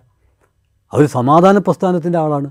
എന്നിട്ട് അവരൊരു പ്ലേക്കാർഡ് ഉയർത്തിയിട്ട് അരുത് എന്ന് പറഞ്ഞിട്ട് ഈ ബുൾഡോസറിന്റെ മുമ്പിൽ സമാധാനപരമായ സമരം നടത്തുമ്പോഴാണ് അവരെ ബുൾഡോസർ കയറ്റി കൊന്നു കളഞ്ഞത്. നമുക്ക് മലാല യൂസഫ് സായിയെ പറ്റി അറിയാം അറിയണം. കാരണം താലിബാനെതിരെയുള്ള പ്രതിരോധമാണ്. പക്ഷേ അതിനും മൂന്ന് കൊല്ലം മുമ്പാണ്. മൂന്നല്ല ആറ് മറ്റേ രണ്ടായിരത്തി ഒമ്പതിലാന്ന് തോന്നുന്നു. ഇത് രണ്ടായിരത്തി മൂന്നിലാണ് ആ ഇത് രണ്ടായിരത്തി മൂന്നിലാണിത് പക്ഷേ റേച്ചൽ കോറിയെ നമുക്കറിയില്ല. കാരണം റേച്ചൽ കോറിക്ക് ആ രീതിയിൽ മാധ്യമ ശ്രദ്ധ കിട്ടിയില്ല. പക്ഷേ ഞാൻ വായിച്ച ഒരു പുസ്തകത്തിൽ ഞാൻ കണ്ടത് റാമല്ലയിലെ ഇടിഞ്ഞു പൊളിഞ്ഞൊരു ചുമരിന്റെ മുകളിൽ റേച്ചൽ കോറി പലസ്തീൻ പോരാട്ടത്തിന്റെ പ്രതീകമാണ്. ഞങ്ങളുടെ സുഹൃത്താണ് ഞങ്ങൾ എക്കാലത്തും ഓർമ്മിക്കും എന്ന് പലസ്തീൻ പോരാളികൾ എഴുതി വച്ചിട്ടുണ്ട്. അമേരിക്കക്കാരിയായിട്ടും സർവകലാശാല വിദ്യാർത്ഥിയായിട്ടും അവർക്ക് നഷ്ടപരിഹാരം പോലും കിട്ടിയില്ല. അപ്പോൾ ഞാൻ സൂചിപ്പിക്കുന്നത് സാമ്രാജ്യത്വത്തിന് സാമ്രാജ്യത്വ രാഷ്ട്രങ്ങളിൽ തന്നെയുള്ള ജനാധിപത്യവാദികൾ പലസ്തീൻ പക്ഷത്ത് നിൽക്കുമ്പോഴും. സാമ്രാജ്യത്വ രാഷ്ട്രം അത് പരിഗണിക്കുന്നില്ല. ഇപ്പം തന്നെ ഗാസയിലെ ഈ അതിക്രമത്തിനെതിരെ ഇസ്രായേൽ അതിക്രമത്തിനെതിരെ അമേരിക്കയിൽ പ്രകടനമുണ്ട്. പ്രകടനമുണ്ട്. ആ. അമേരിക്കയിൽ പലരും പരസ്യമായി പരസ്യമായി എതിർക്കുന്നുണ്ട്? ആ ഉണ്ട്. പക്ഷേ അവിടുത്തെ സ്റ്റേറ്റ് യാതൊരുവിധ പരിഗണനയും അത് നൽകുന്നില്ല. അപ്പോൾ സത്യത്തിൽ നമ്മുടെ മാധ്യമങ്ങളിലും എല്ലാം നിർമ്മിച്ചെടുത്തിട്ടുള്ള എഡ്വേർഡ്സ് ഇതൊക്കെ മുമ്പേ ചൂണ്ടിക്കാണിച്ചൊരു കാര്യമാണ്. അതായത് ഈ ജനവിഭാഗങ്ങളെയൊക്കെ വളരെ തെറ്റായ പ്രതിച്ഛായ ഉണ്ടാക്കുന്ന തരത്തിലുള്ള അവതരണം എത്രയോ കാലമായിട്ട് നടത്തിക്കൊണ്ടിരിക്കുകയാണ്. അതിന്റെ തുടർച്ചയിലാണിത്. അപ്പം ഇസ്രായേൽ നടത്തുന്ന ഭീകരത സാമ്രാജ്യത്വം നടത്തുന്ന ഭീകരത ഇപ്പം തന്നെ അമേരിക്ക അമേരിക്ക ഇസ്രായേലിന് ആക്രമിക്കാൻ അവകാശമുണ്ട് എന്ന് പറയുമ്പോൾ ഇസ്രായേൽ തന്നെ ആക്രമണത്തിന്റെ സോഴ്സാണെന്നുള്ളതും അമേരിക്ക തന്നെ വിയറ്റ്നാമിൽ എന്തുമാത്രം ഭീകരതകളാണ് സൃഷ്ടിച്ചതെന്നും ഏജന്റ് ഓറഞ്ച് ഉൾപ്പെടെയുള്ള എല്ലാം അത്ര ഭീകരത സൃഷ്ടിച്ചിട്ടും അമേരിക്കക്ക് ലോകത്തിലെ നമ്പർ വൺ ശക്തിയായിട്ടും വിയറ്റ്നാമിൽ നിൽക്കാൻ പറ്റിയില്ല. സത്യത്തിൽ അത് തന്നെയാണ് പാലസ്തീനിലും നിരവധി പ്രതിസന്ധികൾക്കും പിന്നോട്ടടികൾക്കും ഒക്കെ ശേഷം അനിവാര്യമായും സംഭവിക്കാൻ പോകുന്നത്. അത് തന്നെയാണ്. സംഭവിക്കാൻ പോകുന്നത്. എല്ലാ എല്ലാ അധിനിവേശ യുദ്ധ സമരങ്ങൾക്കും പോരാട്ടങ്ങൾക്കും അതിനൊരു ദീർഘകാലം അതെ. എല്ലാവരും എടുത്തിട്ടുണ്ട്. എല്ലാ കാലത്തും എല്ലാ എടുത്തിട്ടുണ്ട്. കാലത്തും എടുത്തിട്ടുണ്ട്. ഇന്ത്യൻ സ്വാതന്ത്ര്യ സമരം നോക്കിയാലും അതിന് വലിയ കുതിപ്പുണ്ടായിട്ടുണ്ട് പിറകോട്ടടി ഉണ്ടായിട്ടുണ്ട്. ഒരു ഘട്ടത്തിൽ ഇനി മുന്നോട്ട് പോകാൻ കഴിയുമോ എന്നുള്ള അന്താളിപ്പുണ്ടായിട്ടുണ്ട് എന്നിട്ടും അതിനൊക്കെ അതിജീവിച്ച്. അതിൽ ഇന്ത്യൻ സ്വാതന്ത്ര്യ സമരത്തിലും ഇതുപോലെ പലതരത്തിലുള്ള പലതരത്തിലുള്ള മൂവ്മെന്റ്സും ഉണ്ടായിട്ടുണ്ട്. വൈക്കം മുഹമ്മദ് ബഷീറിന്റെ ആ പ്രയോഗമാണ് ഞാനെല്ലാം ഇപ്പോഴും ഓർക്കാറുള്ളത്. ഞാൻ ഞാൻ എന്ന് അഹങ്കരിച്ച ആ രാജാക്കന്മാരും സുൽത്താൻമാരും ഇന്ന് എവിടെ? അതുപോലെ ഒരു കാലത്ത് ബ്രിട്ടൻ എന്തായിരുന്നു? സൂര്യൻ ഉദിക്കുകയോ അസ്തമിക്കുകയോ എന്തോ ആവട്ടെ നമ്മൾ പറഞ്ഞുകൊണ്ടിരുന്ന ഒരു പ്രയോഗം അതാണല്ലോ സൂര്യൻ അസ്തമിക്കാത്ത. ഇപ്പം ബ്രിട്ടന്റെ സ്ഥിതി എന്താ? അപ്പോൾ ലോകത്തിലെ സാമ്രാജ്യത്വ രാഷ്ട്രങ്ങളെ പിടിച്ചു കുലുക്കിക്കൊണ്ട് എല്ലാ പ്രതിസന്ധികളെയും മറികടന്നുള്ള വമ്പിച്ച പ്രക്ഷോഭങ്ങൾ ഉണ്ടായിട്ടുണ്ട്. അതിന്റെ ഭാഗമായിട്ട് ജനത സ്വാതന്ത്ര്യം നേടിയിട്ടുണ്ട്. പാലസ്തീനിൽ മാത്രം ഇതൊന്നും സംഭവിക്കില്ല എന്ന് വിചാരിക്കാൻ ചരിത്രം നമ്മൾ അനുവദിക്കുന്നില്ല. അതുകൊണ്ട് അത് സംഭവിക്കും. പക്ഷെ അതിന് ഇത്രമാത്രം വില ആധുനിക കാലത്ത് കൊടുക്കേണ്ടി വരുന്നു എന്നുള്ളതാണ് അതെ ഇത്രമാത്രം ആ. ജീവനുകൾ ആ ജീവനുകൾക്ക് കൊടുക്കേണ്ടി വരുന്നു എന്നുള്ളതാണ് പിന്നെ ഈ സമരത്തെക്കുറിച്ച് നമ്മൾ പറയുമ്പോൾ അതിന് പലതരത്തിലുള്ള രൂപങ്ങളുണ്ടാവും അതിലെല്ലാ രൂപങ്ങളോടും ജനാധിപത്യവാദികൾക്ക് എല്ലായ്പ്പോഴും യോജിക്കാൻ കഴിയണമെന്നില്ല. പക്ഷേ പക്ഷെ നമ്മുടെ യോജിപ്പിനും വിയോജിപ്പിനും ഒക്കെ അപ്പുറത്ത് ഒരു ജനതയുടെ ജീവിത പശ്ചാത്തലത്തിൽ നിന്ന് രൂപപ്പെട്ടു വരുന്ന പ്രതിരോധങ്ങളുണ്ട്. അത് വളരെ പ്രധാനമാണ്. ഇപ്പോൾ ഞാൻ ഈ അധിനിവേശത്തെക്കുറിച്ച് പറയുമ്പോൾ എനിക്ക് ഏറ്റവും ആ, തട്ടിയുള്ള ഈ പലസ്തീൻ ചരിത്രത്തിലെ ഒരു സന്ദർഭമുണ്ട്. എന്താണെന്ന് പറഞ്ഞാൽ ഒമ്പത് വയസ്സുള്ളൊരു കുട്ടി. ഒമ്പത് വയസ്സുള്ളൊരു കുട്ടി ഇസ്രായേൽ പട്ടാളക്ക പട്ടാളത്തിനെതിരെ പ്രതികരിച്ചതിന്റെ പേരിൽ ആ കുട്ടിയെ അറസ്റ്റ് ചെയ്യുന്നുണ്ട്. അപ്പോൾ ഈ കുട്ടിയുടെ ഉമ്മ ഒരു അധ്യാപികയാണ്. അപ്പോൾ അവർ ഈ ക്യാമ്പിൽ ചെല്ലുന്നുണ്ട് മകനെ രക്ഷപ്പെടുത്തിയെടുക്കാൻ. അപ്പോൾ ഈ പട്ടാളക്കാർ ഈ കുട്ടിയുടെ ഉമ്മയോട് ഒമ്പത് വയസ്സുള്ളൊരു കുട്ടി ആ കുട്ടിക്ക് എങ്ങനെ എത്രമാത്രം വെറുപ്പുണ്ടാവുന്നു? നിങ്ങളൊരു ടീച്ചറല്ലേ? നിങ്ങൾ ഇതാണോ അവനെ പഠിപ്പിക്കുന്നത്? അപ്പോൾ ഇവർ പറയുന്നൊരു മറുപടിയുണ്ട്. നിങ്ങൾ പറഞ്ഞത് വളരെ ശരിയാണ്. ഒമ്പത് വയസ്സുള്ള ഒരു കുട്ടിക്ക് മാത്രമല്ല ആർക്കും അങ്ങനെ വെറുപ്പുണ്ടാവാൻ പാടില്ല. പക്ഷേ അവനെ വെറുപ്പ് പഠിപ്പിച്ച ഞാനല്ല. നിങ്ങളാണ്. നിങ്ങളുടെ അധിനിവേശമാണ്. അതുകൊണ്ട് നിങ്ങൾ അധിനിവേശം അവസാനിപ്പിച്ചിട്ട് അവനെ സ്നേഹമുള്ളവരായി മാറ്റാനുള്ള അന്തരീക്ഷം ഒരുക്കണം എന്നവർ പറയുന്നുണ്ട്. അതാണ് ഏറ്റവും അതായത് അധിനിവേശം ജനങ്ങളിൽ വെറുപ്പും പകയും എല്ലാം ഉണ്ടാക്കും. അതുകൊണ്ട് അധിനിവേശം അവസാനിപ്പിക്കുക എന്നുള്ളതാണ്. നമ്മളിപ്പോൾ യുദ്ധം അവസാനിപ്പിക്കുക എന്ന് പറയുന്നുണ്ട്. അത് വേണം. പക്ഷേ യുദ്ധം അവസാനിപ്പിക്കപ്പെടുന്നതോടൊപ്പം തന്നെ അധിനിവേശം അവസാനിപ്പിക്കപ്പെടണം. എങ്കിൽ മാത്രമേ പിന്നത്തെ യുദ്ധത്തിനുള്ള ആ പഴുത് ഇല്ലാതാവുള്ളൂ.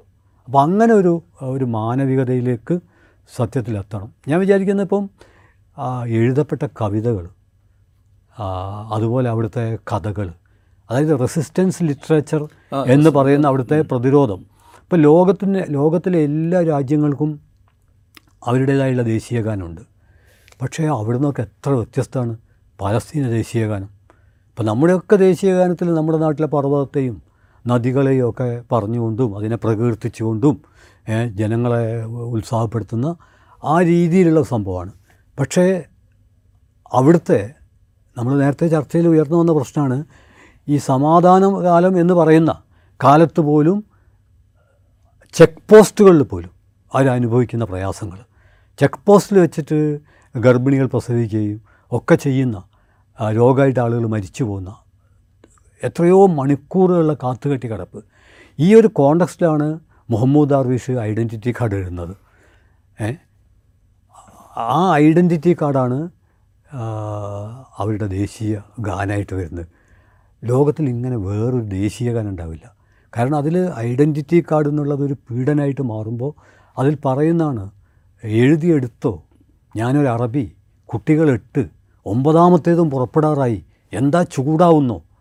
ഇങ്ങനെ ലോകത്തൊരു ദേശീയ ഗാനം ഉണ്ടാവും ഇതൊരു ജനതയുടെ പ്രതിഷേധമാണ്. അപ്പോൾ ഞാൻ നമ്മൾ ആലോചിച്ച് മനസ്സിലാക്കേണ്ട ഒരു കാര്യം എന്താണെന്ന് പറഞ്ഞാൽ സമാനതകളില്ലാത്തൊരവസ്ഥയിലൂടെയാണ് അവർ കടന്നു പോകുന്നത്. എന്നിട്ടും ആ ഒരു പോരാട്ട വീര്യം എന്നുള്ളത് തീർച്ചയായിട്ടും ഇസ്രായേലിനെയും സാമ്രാജ്യത്വ ശക്തികളെയും പിടിച്ചു കുലുക്കുന്നുണ്ട്. അപ്പോൾ അത് ഇല്ലാതാക്കാൻ ഇപ്പോൾ സാധാരണ ഈ ജർമ്മനിയിൽ ഹിറ്റ്ലർ ഇതുപോലെ ജൂതരെ കൂട്ടക്കൊല ചെയ്തപ്പോൾ ലോകം മുഴുവൻ പ്രതികരിച്ചപ്പോൾ ആ ഹിറ്റ്ലർ പറഞ്ഞത് അവിടുത്തെ ഫാസിസ്റ്റുകൾ പറഞ്ഞത് we are not against decent Jews അപ്പോൾ ആരാ ഈ ഡീസന്റ് ജൂ എന്ന് പറഞ്ഞത്? തൊമ്മി. പക്ഷേ തൊമ്മിയാവാത്ത വലിയൊരു വിഭാഗം ജനത ചെറിയ കുട്ടികൾ ഉൾപ്പെടെ പാലസ്തീനിൽ ഉണർന്നിരിക്കുന്നു എന്നുള്ളതാണ് ഏറ്റവും വലിയ പ്രത്യേകത. മുമ്പൊരു പ്രഭാഷണത്തിൽ ഈ ഡോക്ടർ ആങ്സി ചായുടെ പുസ്തകത്തിൽ നിന്നുള്ളൊരു ഉദാഹരണം ഞാൻ പറഞ്ഞിരുന്നു. ആ പാലസ്തീനിലെ കുട്ടികൾ കുട്ടികൾക്ക് മാത്രമായിട്ട് ഒരു ശ്മശാനമുള്ള ലോകത്തിലെ ഏക രാഷ്ട്രമാണ് പാലസ്തീൻ. കുട്ടികൾക്ക് മാത്രമായുള്ള സത്യത്തിൽ അത് തന്നെ ഒരു പ്രതിരോധമാണ്. അപ്പോൾ അവിടുത്തെ കുട്ടികളെക്കുറിച്ച് പറയുമ്പോൾ നേരത്തെ നമ്മൾ ഒമ്പത് വയസ്സുള്ള കുട്ടിയെ പറ്റിയാണ് പറഞ്ഞത്. ഇത് മൂന്ന് വയസ്സുള്ളൊരു കുട്ടി. മൂന്ന് വയസ്സുള്ളൊരു കുട്ടി ഇസ്രായേലി പട്ടാളക്കാരനെ കാണുമ്പോൾ സല്യൂട്ട് ചെയ്യല്ല. കുനിഞ്ഞു നിന്നിട്ട് ഒരു കല്ലെടുക്കുകയാണ്. പ്രത്യേകിച്ച് ആരും ആഹ്വാനം ചെയ്തിട്ടല്ല. ഏതെങ്കിലും ഒരു പ്രതിരോധ പ്രക്ഷോഭത്തിന്റെ സന്ദർഭത്തിലുമല്ല. സാധാരണ ഒരു സമയത്ത് ഒരു കല്ലെടുക്കുകയാണ്. ഒരു കുട്ടിക്ക് എടുക്കാവുന്ന കല്ലിന്റെ ഭാരം നമുക്ക് ഊഹിക്കാവുന്നതാണ്. ചെറിയ കല്ലായിരിക്കും. അതുകൊണ്ട് എറിഞ്ഞാലും അവർക്കൊന്നും പറ്റില്ല. പക്ഷേ എന്നിട്ട് അവർ ആ കുട്ടിയെ അറസ്റ്റ് ചെയ്യാണ്. കാരണം അവർക്ക് നിർവാഹമില്ല. അങ്ങനെ അറസ്റ്റ് ചെയ്ത് കൊണ്ടുപോകുമ്പം ഈ പട്ടാളക്കാരുടെയും പ്രശ്നം എന്താ വെച്ചാൽ ഈ കുട്ടീനെ എങ്ങനെങ്കിലും അങ്ങോട്ട് ഒഴിവാക്കണമല്ലോ. പക്ഷേ ഒരു രക്ഷയില്ല. അപ്പോൾ കുട്ടിയെ നല്ല സൗഹൃദമൊക്കെ ആക്കിയിട്ട് മോനിത് ആരാ പഠിപ്പിച്ചത്? അപ്പം ഉപ്പയാണെന്നോ ഉമ്മയാണെന്നോ അച്ഛനാണെന്നോ ആരാന്ന് പറയല്ലോ. അപ്പോൾ കുട്ടി പറഞ്ഞു എന്റെ ഏട്ടനാണ് അപ്പം പട്ടാൾക്കാർക്ക് വലിയ ആവേശമായി. അപ്പം ഇവന്റെ കൂടെ ആ ഏട്ടനെ പിടിക്കാമല്ലോ എന്നാൽ പിന്നെ ഇവനായിട്ട് ഒഴിവാക്കാമല്ലോ മൂന്ന് വയസ്സുള്ള ഒരു കുട്ടിയെ ഒരു നാല് വയസ്സുള്ള കുട്ടിയൊക്കെ അങ്ങനെ പിടിച്ചു വെക്കുന്നത് അനുചിതമാണല്ലോ. അങ്ങനെ വീട്ടിലെത്തിയപ്പോൾ വീട്ടിന്റെ ഒരു മൂലയിൽ നിന്ന് വേറൊരുത്തണ്ട് മണ്ണപ്പുണ്ടാക്കി കളിക്കുന്നു. ഇതാണ് ഏട്ടൻ എന്ന് പറഞ്ഞു അവന് നാല് വയസ്സ്. അപ്പം നാല് വയസ്സുള്ള കുട്ടി മൂന്ന് വയസ്സുള്ള കുട്ടീനെ വിമോചനത്തിന്റെ പാഠം പഠിപ്പിക്കുകയാണ്. ആ രീതിയിലൊരു ജനത ഒരു സമരം അതിന് ലോകത്തിലുള്ള എല്ലാ ജനാധിപത്യവാദികളും അഭിവാദ്യം ചെയ്യേണ്ടതാണ്. ആശയപരമായുള്ള വൈവിധ്യങ്ങളും വ്യത്യാസങ്ങളും അതൊക്കെ തന്നെ സംവാദവിധയാണ്. പക്ഷേ ഒരു പ്രത്യേക സന്ദർഭത്തിൽ ഒരു ജനതയ്ക്ക് നേരെ സമാനതകളില്ലാത്ത ആക്രമം ലോകത്തിലെ വൻ സാമ്രാജ്യത്വ ശക്തികളുടെ സമസ്ത സഹായത്തോടും കൂടി ഇസ്രായേൽ എന്ന ഭീകര രാജ്യം അഴിച്ചു വിടുമ്പോൾ ആ സമയത്തെങ്കിലും ആ പീഡിത ജനതക്കൊപ്പം നിൽക്കാൻ തയ്യാറാവേണ്ടതുണ്ട്. പക്ഷെ അങ്ങനെ ഒരു സമീപനം അതുകൂടി എനിക്ക് തോന്നുന്നു വളരെ പ്രധാനപ്പെട്ടാണ് തൊള്ളായിരത്തി മുപ്പതിലാണ് മുപ്പത്തൊമ്പതിലാണ് മഹാത്മാഗാന്ധി പറയുന്നത്. അന്ന് ഇസ്രായേൽ നിലവിൽ വന്നിട്ടില്ല. അത് ഇസ്രായേൽ നിലവിൽ വന്നിട്ട് വന്നിട്ടില്ല. അന്ന് മഹാത്മാഗാന്ധി പറയുന്നുണ്ട് ഫ്രാൻസ് ഫ്രഞ്ചുകാർക്കെന്ന പോലെ ജർമ്മനി ജർമ്മൻകാർക്കെന്ന പോലെ പാലസ്തീൻ പാലസ്തീൻകാരുടേതാണ്. അതിന്റെ ഭാഗമായിട്ടാണ് A I C C Palestine ദിനം ആചരിക്കുന്നത് നെഹ്റുവിന്റെ സ്മരണകൾ ഉള്ള ലൈബ്രറി പാലസ്തീൻ ജനതയ്ക്ക് ഏറ്റവും പ്രിയപ്പെട്ടതാണ്. അങ്ങനെ ഇന്ത്യയായിട്ട് യാസർ അറാഫത്തുമായിട്ടുള്ള സൗഹൃദം അതെല്ലാം അട്ടിമറിക്കപ്പെട്ട് നേരത്തെ പറഞ്ഞ പോലുള്ള ഒരു കോർപ്പറേറ്റ് സയനിസ്റ്റ് നവഫാസിസ്റ്റ് ആ കൂട്ടായ്മ രൂപപ്പെട്ട് വന്നിരിക്കുകയാണ്. ഇത് സത്യത്തിൽ പാലസ്തീനിൽ തുടങ്ങി പാലസ്തീനിൽ അവസാനിക്കാൻ പോകുന്നൊരു പ്രശ്നമല്ല. ഇത് ലോകത്തിന്റെ പല ഭാഗങ്ങളിൽ ഇതിന്റെ അനുരണനങ്ങൾ പലതരത്തിലുണ്ടായിക്കൊണ്ടിരിക്കും. ഇന്ത്യയിൽ ഇപ്പോൾ ഉണ്ടായ ഒരു അനുരണനാണ് ഇന്ത്യൻ സ്റ്റേറ്റിന്റെ സമീപനം. അത് ആ അതൊരു അത് അതൊരു അടയാളമാണ്. അത് ജനാധിപത്യത്തിനെതിരെയുള്ള ഇന്ത്യൻ നവഭാസത്തിന്റെ സ്വഭാവം വ്യക്തമാക്കുന്ന ഒരു ഉദാഹരണമാണ്. ഇപ്പോൾ സത്യം സത്യത്തിൽ ചെയ്യേണ്ടത് ലോകത്തിലെ എല്ലാ രാജ്യങ്ങളും എന്തഭിപ്രായ വ്യത്യാസം ഉണ്ടെങ്കിലും അവിടുത്തെ മനുഷ്യർക്ക് ഈ ഗാസയിലെ നിസ്സഹായരായ മനുഷ്യർക്ക് ആവശ്യമായിട്ടുള്ള കാരണം അഭയാർത്ഥി ക്യാമ്പുകൾ ഒരു ആക്രമിക്കപ്പെടുകയാണ്. ആശുപത്രികൾ ആക്രമിക്കുകയാണ് വിദ്യാലയങ്ങൾ ആക്രമിക്കപ്പെടുകയാണ്. അപ്പോൾ ഒരു സ്ഥലത്ത് മുഴുവൻ സ്ഥലവും അടച്ചിട്ട് അതിന്റെ അകത്തുള്ള ജനങ്ങളെ ഈ രീതിയിൽ ചെയ്യുമ്പോൾ നമ്മൾ പ്രാചീന കാലം മുതൽ പറഞ്ഞു പോരുന്ന എല്ലാ നൈതിക നിലപാടുകൾക്കും അതെതിരാണ്. അപ്പോൾ ആദ്യം സത്യത്തിൽ പരിഹരിക്കപ്പെടേണ്ട പ്രശ്നം അതാണ്. ഏറ്റവും പ്രധാനപ്പെട്ട പ്രശ്നം അധിനിവേശത്തിന്റെ അന്ത്യം തന്നെയാണ്. അപ്പോൾ അതിന് സഹായകമായ അവിടെയാണ് ഞാൻ പറഞ്ഞത് അങ്ങനെയുള്ള ലിറ്ററേച്ചർ റെസിസ്റ്റൻസ് ലിറ്ററേച്ചർ ഉണ്ട് അത് ഈ ഫാസിസ്റ്റ് കാലത്ത് ഹോളോകാസ്റ്റ് ലിറ്ററേച്ചർ ഉണ്ടായല്ലോ. അതേപോലെ ഇപ്പോൾ റെസിസ്റ്റൻസ് ലിറ്ററേച്ചർ അവിടെയാണ് മുഹമ്മദ് ദർവീഷ് മുതൽ ഒരുപാട് ഒരുപാട് പേരുടെ കൃതികൾ. ഇപ്പോൾ ഈ സന്ദർഭത്തിൽ ഞാൻ ഓർക്കുന്നത് മുറീദ ബർഗൂത്തിയുടെ ഒരു കവിത ഉണ്ട് ഇന്റർപ്രട്ടേഷൻസ് അപ്പോൾ നമ്മളിതിനെ പല രീതിയിൽ പണ്ഡിതന്മാർ ഇതിനെ തലനാഴകറി വ്യാഖ്യാനിച്ചുകൊണ്ടിരിക്കുകയാണ്. ഏ അങ്ങനെ വ്യാഖ്യാനിക്കാനുള്ള എല്ലാ സ്വാതന്ത്ര്യമുണ്ട് വ്യാഖ്യാനിക്കുകയും വേണം. പക്ഷേ ഈ മുറീദ ബർഗൂത്തിയുടെ കവിതയാണ് ഈ പറയുന്ന അലസ വ്യാഖ്യാനങ്ങൾക്കുള്ള ഏറ്റവും നല്ല ഉത്തരം. അവിടെ കവിതയിൽ പറയുന്നുണ്ട് ഒരു കവി അയാളൊരു കോഫി ഹൗസിൽ വരികയാണ്. എന്നിട്ടൊരു കടലാസ് എടുത്ത് അതിലെന്തോ അങ്ങനെ എഴുതുകയാണ്. അപ്പോൾ അതേ കോഫി ഹൗസിൽ ഒരു അറ്റത്തൊരു അമ്മൂമ്മ ഇരിക്കുന്നുണ്ട്. അപ്പോൾ ആ അമ്മൂമ്മ വിചാരിക്കുകയാണ് എല്ലാവരും വന്നിട്ട് ചായക്കൊക്കെ കുടിക്കുകയാണല്ലോ. അപ്പോൾ ഇയാൾ ഇങ്ങനെ എഴുതുകയാണ്. അപ്പോൾ അമ്മൂമ്മ വിചാരിക്കുകയാണ് ഇയാൾ ഈ തന്റെ അമ്മക്കൊരു കത്ത് എഴുതായിരിക്കും എന്നാണ് അമ്മൂമ്മ വിചാരിക്കുന്നത്. തൊട്ടപ്പുറത്തൊരു യുവതി ഇരിക്കുന്നുണ്ട്. അവരിത് കണ്ടപ്പോൾ അവർ വിചാരിച്ചത് ഇയാൾ തന്റെ പ്രിയപ്പെട്ടവൾക്ക് എഴുതുകയായിരിക്കും. അതിന്റെ കുറച്ച് ഇപ്പുറത്തായിട്ടൊരു കുട്ടി ഇരിക്കുന്നുണ്ട്. ആ കുട്ടി വിചാരിച്ച ഇയാൾ കടലാസിൽ എന്തെങ്കിലും ചിത്രം വരയ്ക്കുകയായിരിക്കും.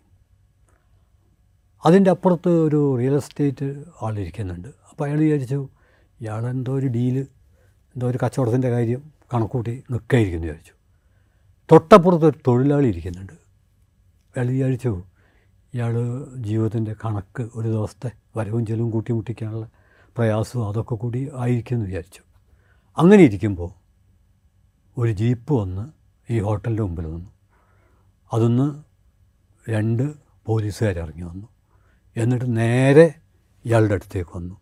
ഇയാളെ കൈപിടിച്ച് വലങ്ങി വെച്ച് ജീപ്പിലിട്ട് കൊണ്ടുപോയി. ഇതാണ് മുറൂത്തി ഈ ബർഗുത്തിയുടെ കവിത മുറീദ ബർഗൂത്തിയുടെ കവിത. എന്ന് പറഞ്ഞാൽ നിങ്ങൾക്ക് എന്ത് വ്യാഖ്യാനമൊക്കെ നടത്താം പക്ഷേ പവർ അധികാരം അവിടെ ഒരു വ്യാഖ്യാനമില്ല പിടിച്ചു കൊണ്ടുപോവുക സ്വാതന്ത്ര്യം ഇല്ലാതാക്കുക എന്നുള്ളതാണ്. അപ്പം വ്യാഖ്യാനങ്ങളൊക്കെ ചെയ്യാം. അവിടെ തന്നെ വേറൊരു കവിത ഉണ്ട് മുറീദ ബർഗൂത്തിയുടെ. അതും ഇതേ കോണ്ടക്സ്റ്റിലുള്ള ഒരു കവിതയാണ്. കവിതയുടെ പേര് എനിക്ക് പെട്ടെന്ന് ഓർമ്മ വരുന്നില്ല. ആ ഐ ഹാവ് നോ പ്രോബ്ലം. എനിക്കൊരു പ്രശ്നമില്ല എന്ന് പറഞ്ഞിട്ട് അതിൽ പറയുന്നത് അതിലൊരു വരി മാത്രം ഞാൻ പറയാം. ഈ നീന്തൽ കുളത്തിലേക്ക് പോകുമ്പോൾ പോലും ഞാനിപ്പോൾ പാസ്പോർട്ടും എടുത്തിട്ടേ പോകാറുള്ളൂ. എനിക്കൊരു പ്രശ്നവുമില്ല എന്ന് പറയുന്നുണ്ട്. പിന്നെ അങ്ങനെ ഓരോരോ പീഡനങ്ങൾ ആക്രമണങ്ങളെ പറ്റിയൊക്കെ പറഞ്ഞിട്ട് എങ്ങനെയൊക്കെ പീഡിതമായാലും മരണത്തിന് ശേഷം ഒരു ജീവിതമുണ്ടല്ലോ ദൈവമേ എന്ന് പറഞ്ഞ് ഞാൻ എപ്പോഴും ആശ്വസിക്കാറുണ്ട്. എന്നിട്ട് അതിലൊരു വരിയുണ്ട് എന്നാലും ദൈവമേ ഞാൻ നിന്നോടൊന്ന് ചോദിക്കട്ടെ? മരണത്തിന് മുമ്പ് ഒരു ജീവിതമില്ലേ? എന്നൊരു വരിയുണ്ട് സത്യത്തിൽ അവിടുത്തെ റെസിസ്റ്റൻസ് പോയട്രി അവിടുത്തെ അതേക്കുറിച്ചുള്ള നമ്മുടെ പണ്ഡിതന്മാരുടെ എല്ലാ വ്യാഖ്യാനത്തെയും റദ്ദ് ചെയ്യുന്ന ഒന്നാണ്. കാരണം എന്താ വെച്ചാൽ അത് അവരുടെ ജീവിതമാണ്. അതിൽ ഏച്ചുകെട്ടലില്ല വളച്ചുകൂട്ടലില്ല ദുർഗ്രഹതയില്ല ഒന്നുമില്ല. ഒരാഡംബരവുമില്ല. സച്ചിദാനന്ദന്റെ പഴയൊരു കവിതയിൽ പറയുന്നുണ്ട് ആഡംബരങ്ങൾക്കും വളച്ചുകെട്ടലുകൾക്കും നേരമില്ല. ലളിതമായ വാക്കുകൾ നിർത്തി നിർത്തി നാം ഉച്ചരിക്കേണ്ടിയിരിക്കുന്നു. അതേപോലെയാണ് അവരുടെ കൃതികളിൽ അവർ കാര്യങ്ങൾ പറയുന്നത്. കാരണം അവർ ഈ യാഥാർത്ഥ്യത്തിൽ നിന്നാണ്. നമ്മൾ പക്ഷേ അതിനെ മറ്റു പല രീതിയിൽ നോക്കിക്കാണുകയാണ്. ആ കാഴ്ചയിലൊക്കെ ശരികളും ഉണ്ടാവാം. പക്ഷെ ഒരു ജനതയുടെ ജീവിതം എന്നുള്ള ഒരു സംഭവം അപ്പോൾ അതിലേറ്റവും അഭിമാനകരമായുള്ള ഒരു കാര്യം ജീവിതം എന്നുള്ളതും ആ. മണ്ണിന് മേലെ അവർക്കുള്ള അവകാശം അതെ അവകാശം എന്നുള്ളതും. അതോടൊപ്പം ഇത്രയൊക്കെ പീഡനങ്ങളും ലോക അന്തരീക്ഷത്തിൽ അവരെക്കുറിച്ചുള്ള തെറ്റായ അവതരണങ്ങളും തെറ്റായ അവതരണത്തിന്റെ ഒരു ക്ലാസിക് ഉദാഹരണം ഞാൻ പറയാം. ഈ ബെഞ്ചമിൻ നദന്യാഹു ആ ബെഞ്ചമിൻ നദന്യാഹു എഡ്വേർഡ് സെയ്തും തമ്മിലൊരു കൂടിക്കാഴ്ച. ബി ബി സി ആണോ? എന്നെ ഞാൻ ഓർക്കുന്നില്ല? അറേഞ്ച് ചെയ്തു. അപ്പോൾ ബെഞ്ചമിൻ നെതന്യാഹു പറഞ്ഞത് എഡ്വേർഡ് സെയ്ദിനൊപ്പം അഭിമുഖത്തിന് അയാൾക്കൊപ്പം ഇരിക്കാൻ ഞാനില്ല. അപ്പോൾ ഇവർ ചോദിച്ചു അതെന്തുകൊണ്ടാണ് അയാൾ എന്നെ കൊല്ലുന്നു. ലോകത്തെ ദൈക്ഷണികനായുള്ള എഡ്വേർഡ് സെയ്ദ് ഇയാൾ ഇതുപോലുള്ള ഇത്തരത്തിലുള്ള എല്ലാറ്റിലും അന്ന് അയാൾ പ്രധാനമന്ത്രിയല്ല പക്ഷേ അയാൾ പങ്കെടുക്കാൻ തയ്യാറായില്ല. അതിന് പറഞ്ഞ കാരണം ഇയാൾ എന്നെ കൊല്ലുന്നാണ്. അതുപോലെ തന്നെ Edward സെയ്ദിനെ professor of the terror professor of traitor വഞ്ചകനായ professor ഭീകരനായ പ്രൊഫസർ. മാത്രമല്ല ഈ ചില ആളുകളുടെ ഇപ്പോൾ കേരളത്തിലൊക്കെ ചിലരുടെ വിചാരം ഇദ്ദേഹം എന്തോ മുസ്ലിം ആണ്. അങ്ങനെ ഈ പ്രശ്നത്തെ ഇതാക്കുന്നത്. അയാൾ ബൈ അയാൾ ക്രിസ്ത്യനാണ്. അയാൾക്ക് അങ്ങനെ മതത്തിന്റെ ഒരു പശ്ചാത്തലത്തിലുള്ള ആളേ അല്ല. ലോകത്തിലെ ഏറ്റവും വലിയ ദൈക്ഷണീയനാണ് പക്ഷേ അദ്ദേഹം പ്രതീകാത്മകമായിട്ട് നടത്തിയിട്ടുള്ള തൊള്ളായിരത്തി അറുപത്തേഴിലാന്ന് തോന്നുന്നു. ബോർഡറിൽ നിന്നിട്ട് കല്ലെടുത്തിട്ട് ഉയർത്തിപ്പിടിച്ച് നിൽക്കുന്ന ഒരു സംഭവമുണ്ട്. അത് സത്യത്തിൽ പ്രതീകാത്മകമായിട്ട് നടത്തിയൊരു പ്രതിരോധമാണ്. പക്ഷേ ഈ പാലസ്തീന്റെ വിമോചന പോരാട്ടത്തിന് പക്ഷത്ത് നിൽക്കുന്ന ഒരു ദൈക്ഷണികൻ എന്നുള്ള നിലയ്ക്ക് അദ്ദേഹം ഭീകരനായി മാറി. അപ്പോൾ ഈ ഭീകര മുദ്ര ആ, ഇസ്രായേലും അവരുടെ മാധ്യമങ്ങളും അവരുടെ ഭീകരതയെ ചോദ്യം ചെയ്യുന്ന ആർക്കും ലാവിഷായിട്ട് പതിച്ചു കൊടുക്കും. അതിന്റെ ഉദാഹരണമാണല്ലോ എഡ്വേർഡ്സ് ചെയ്ത് അല്ലെങ്കിൽ അദ്ദേഹം എന്താ ചെയ്തത്? അദ്ദേഹം ആശയരംഗത്ത് ഈ പാലസ്തീൻ കോസിനൊപ്പം നിൽക്കുകയാണ് ചെയ്തത്. പക്ഷേ അദ്ദേഹത്തെ ഭീകരെന്ന് വിളിച്ചു. യാസർ അറാഫത്തിനെ മധ്യപൗരസ്ഥ ദേശത്തെ ബിൻലാദൻ ഭീകരൻ എന്ന് വിളിച്ചു.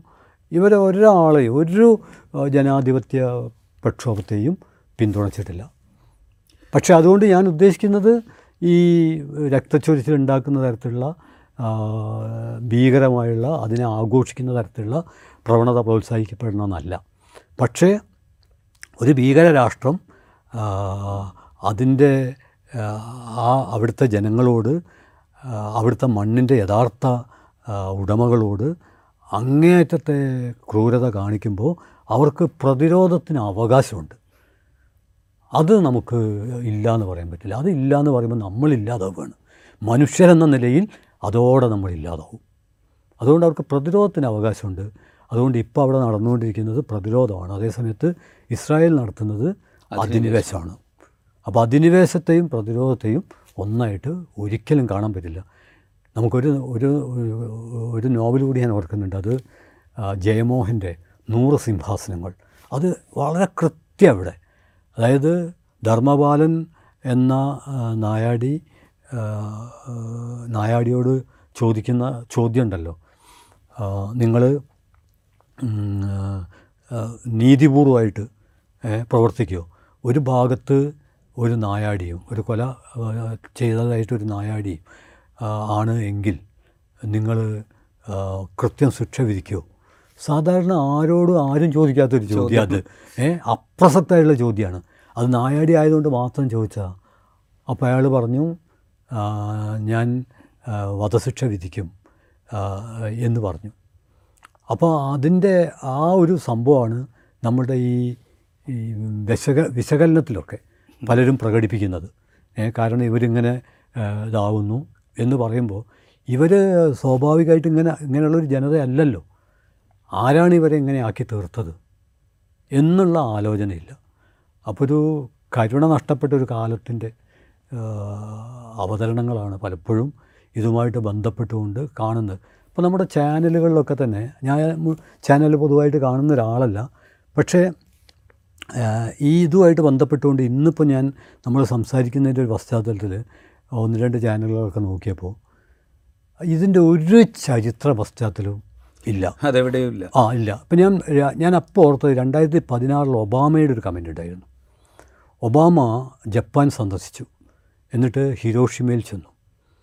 എന്നിട്ട് ഒബാമ പറഞ്ഞത് death fell from the sky എന്നാണ് പറഞ്ഞത്. മരണം ആകാശത്തു നിന്ന് വീണു. ആകാശത്തു നിന്ന് മരണം താനെ വീഴും അതിക്രൂരമായുള്ള ഒരു ആറ്റം ബോംബ് ആക്രമണത്തെ അതിന്റെ സ്മരണകൾ മുഴുവൻ ഒരു വാക്യത്തിന്റെ മനോഹാരിതയിലൂടെ മായ്ച്ചു കളയാണ്. അതിന്റെ ഹിസ്റ്ററിയാണ് മായ്ക്കപ്പെടുന്നത്. ഇതിന് സമാനമാണ് ഈ ചാനലുകളിൽ ഉള്ള അവതരണം. അതായത് ഇവർ ചുണ്ടങ്ങ കൊടുത്തു മറ്റവർ വഴുതനങ്ങ കൊടുക്കുന്നത്. എന്താ പച്ചക്കറി കച്ചവടം? മറ്റാണ്? ആ രീതിയിലാണ് അവതരണം. ഏ? അപ്പോൾ ആ രീതിയിലുള്ള ഒരു അവതരണമല്ല സത്യത്തിൽ ഈ കാലം ആവശ്യപ്പെടുന്നത്. എന്താണ് യഥാർത്ഥത്തിൽ അതിന്റെ ചരിത്ര പശ്ചാത്തലം?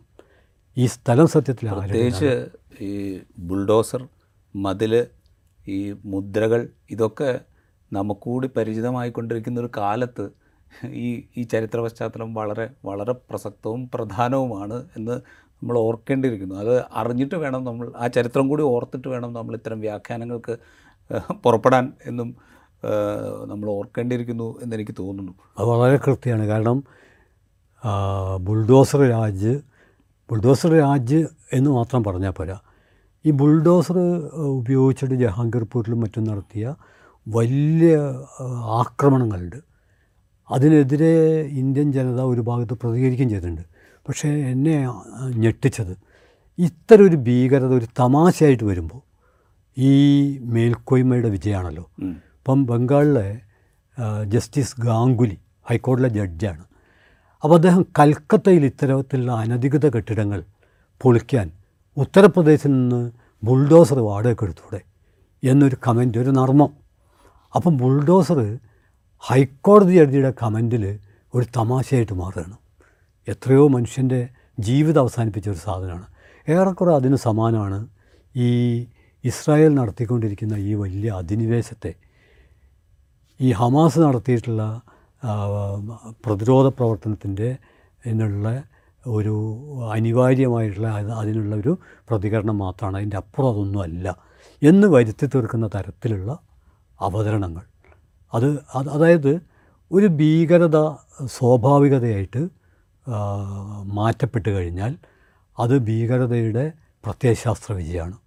ഒരു ഭീകരത കണ്ണീര് ഒലിപ്പിക്കുന്ന സങ്കടപ്പെടുത്തേണ്ട അല്ലെങ്കിൽ പ്രതിഷേധം ഉണ്ടാക്കേണ്ട ഒരു ഭീകരത ചിരിക്കാനുള്ള തമാശകൾ ഒരു അസംസ്കൃതമായിട്ട് അതിൽ മാറ്റുമ്പോൾ അത് ആ ഭീകരതയുടെ സാംസ്കാരിക വിജയമാണ്. ഇപ്പോൾ ഒരു കാര്യം കൂടി ഞാൻ കൂട്ടിച്ചേർക്കാം. ഈ തിയാങ്കോ ആണെന്ന് തോന്നുന്നു. സാംസ്കാരിക ബോംബ് കൾച്ചറൽ ബോംബിംഗ് എന്നുള്ള ഒരു സാധനം പറയുന്നുണ്ട്. ഇസ്രായേൽ ഉൾപ്പെടെയുള്ള അധിനിവേശ രാഷ്ട്രങ്ങൾ എത്രയോ കാലമായിട്ട് നടത്തിക്കൊണ്ടിരിക്കുന്ന ഒന്നാണ് ഈ കൾച്ചറൽ ബോംബിംഗ് കൾച്ചറൽ ബോംബിംഗ് എന്ന് പറഞ്ഞാൽ ഒരു ജനതയുടെ മുഴുവൻ ഐഡന്റിറ്റി അവരുടെ ഭാഷ അവരുടെ പേര് അവരുടെ ആചാരം അവരുടെ വിശ്വാസം അവരുടെ പാരമ്പര്യം അവരുടെ പോരാട്ട വീര്യം ഇതിനെ മുഴുവൻ അപഹസിക്കുകയും തകർക്കുകയും ചെയ്യാന്നുള്ള അതെത്രയോ ആയിട്ട് ചെയ്തുകൊണ്ടിരിക്കുന്നു. പ്രകടമായി നമ്മൾ പലപ്പോഴും ഈ പ്രകടമായ ഒരു ആക്രമണം വരുമ്പോഴാണ് അതും ഭീകരമായ തോതിൽ വരുമ്പോഴാണ് ചെറിയൊരു പ്രതികരണം ഉണ്ടാകുന്നത് പക്ഷേ അതിന് അവസരമൊരുക്കുന്ന നിരന്തര പ്രവർത്തനം അത് വേണ്ടത്ര വിശകലന വിധേയമാക്കപ്പെടാതെ പോകുന്നു. അത് വിശകലനം ചെയ്യുന്നവരെ മുഴുവൻ അപഹസിക്കുകയും ചെയ്യുന്നു. അങ്ങനെയാണ് എഡ്വേർഡ് സെയ്തും നോം ചോംസ്കിയും ഒക്കെ അല്ലെങ്കിൽ അവരെ വേറൊരു ചാപ്പ കുത്തി മാറ്റി അതെ അതെ. ഇതിപ്പോൾ നോം നോം ചോംസ്കിയുടെയും ഒരു സംഭവം എനിക്ക് തോന്നുന്നത് ഫ്രണ്ട് ലൈൻ ഒരു ഇസ്രായേൽ ഇസ്രായേലിലെ അട്രോസിറ്റീസിനെ കുറിച്ചുള്ള ഒരു പതിപ്പിൽ നോം ചോംസ്കിയുടെ ഒരു ഒരു പ്രയോഗം കൊടുത്തിരുന്നു. കവിത എന്ന് പറഞ്ഞുകൂടാ. കവിത എന്ന് പറയാം അത്രയേ ഉള്ളൂ. ഞങ്ങളുടെ വീട് തകർക്കുന്നു. അതാർക്കും പ്രശ്നമല്ല. ഞങ്ങളെ തന്നെ കൊല്ലുന്നു. ആർക്കും പ്രശ്നമല്ല. ഞങ്ങളുടെ കുട്ടികളെ ഇല്ലാതാക്കുന്നു. ആർക്കും പ്രശ്നമല്ല. ഞങ്ങളുടെ വെള്ളം കൂടി മുട്ടിക്കുന്നു. ഞങ്ങളുടെ വൈദ്യുതി ഇല്ലാതാക്കുന്നു. ഞങ്ങളെ തന്നെ ഇല്ലാതാക്കുന്നു. അങ്ങനെ വരുമ്പോൾ ഞങ്ങളൊരു റോക്കറ്റ് അവിടെ കയക്കുന്നു. അതോടെ അത് വലിയ പ്രശ്നമാവുന്നു. എന്ന് എന്ന് പറയുന്നത് അപ്പോൾ അതുതന്നെയാണ് ഇപ്പോഴും സംഭവിച്ചുകൊണ്ടിരിക്കുന്നത്. അപ്പോൾ അതുകൊണ്ട് സത്യത്തിൽ ലോകവ്യാപകമായി ഈ അധിനിവേശത്തിനെതിരെയുള്ള വലിയ പ്രതിരോധങ്ങൾ ഉണ്ടായിത്തീരുക എന്നുള്ളത് തന്നെയാണ് ഏറ്റവും പ്രധാനപ്പെട്ട കാര്യം. അതിന് ഈ ഒരു ഒരു പൊതു പ്ലാറ്റ്ഫോം അതായത് ഇപ്പോൾ ഓരോ സംഘടനയെക്കുറിച്ചും ഇപ്പം പാലസ്തീനിലെ ഈ സംഘടനകൾക്ക് തമ്മിൽ തമ്മിൽ അഭിപ്രായ വ്യത്യാസമുണ്ട്. ഈ സംഘടനകളെക്കുറിച്ച് ജനാധിപത്യവാദികൾക്ക് വ്യത്യസ്ത അഭിപ്രായമുണ്ട്. അതിനൊക്കെ ആധാരമായുള്ള കാര്യങ്ങളും ഉണ്ടാവും. പക്ഷേ അങ്ങനെയൊക്കെ എല്ലാവർക്കും ഒരേപോലെ യോജിക്കാവുന്ന കാര്യം അതെ. ഈ അധിനിവേശത്തിനെതിരെ- അധിനിവേശത്തിനെതിരെ എന്നുള്ളതാണ്.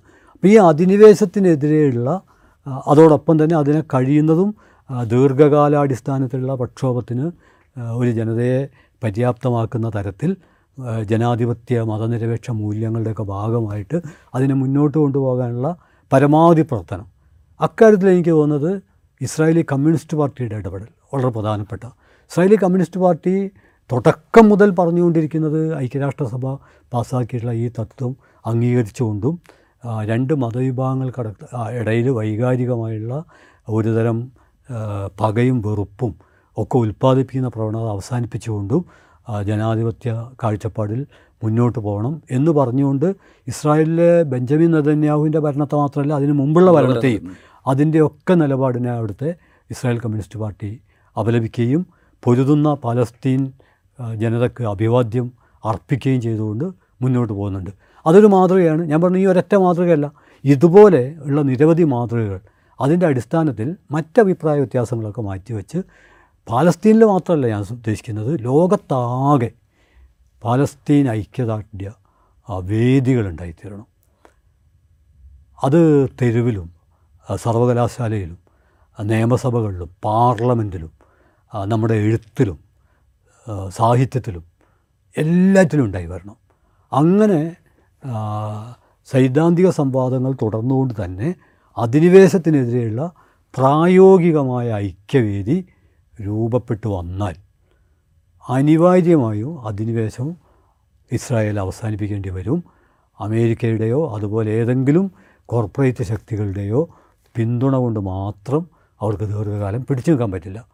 പക്ഷേ ജനങ്ങൾക്കിടയിൽ വിള്ളലുണ്ടാക്കിയിട്ട് ഐക്യനിരയിൽ വിള്ളലുണ്ടാക്കിയിട്ട് പരമാവധി തങ്ങളുടെ അധിനിവേശത്തിന്റെ ആയുസ് വർദ്ധിപ്പിക്കാൻ അവർ അവർ അവർ പരമാവധി നീട്ടിക്കൊണ്ടുപോകും അത് ഉറപ്പാണ്. പക്ഷേ ഇന്നല്ലെങ്കിൽ നാളെ ജനശക്തിക്ക് മുമ്പിൽ മാവോസെത്തുവിന്റെ ഒരു പ്രയോഗം തന്നെയാണ്.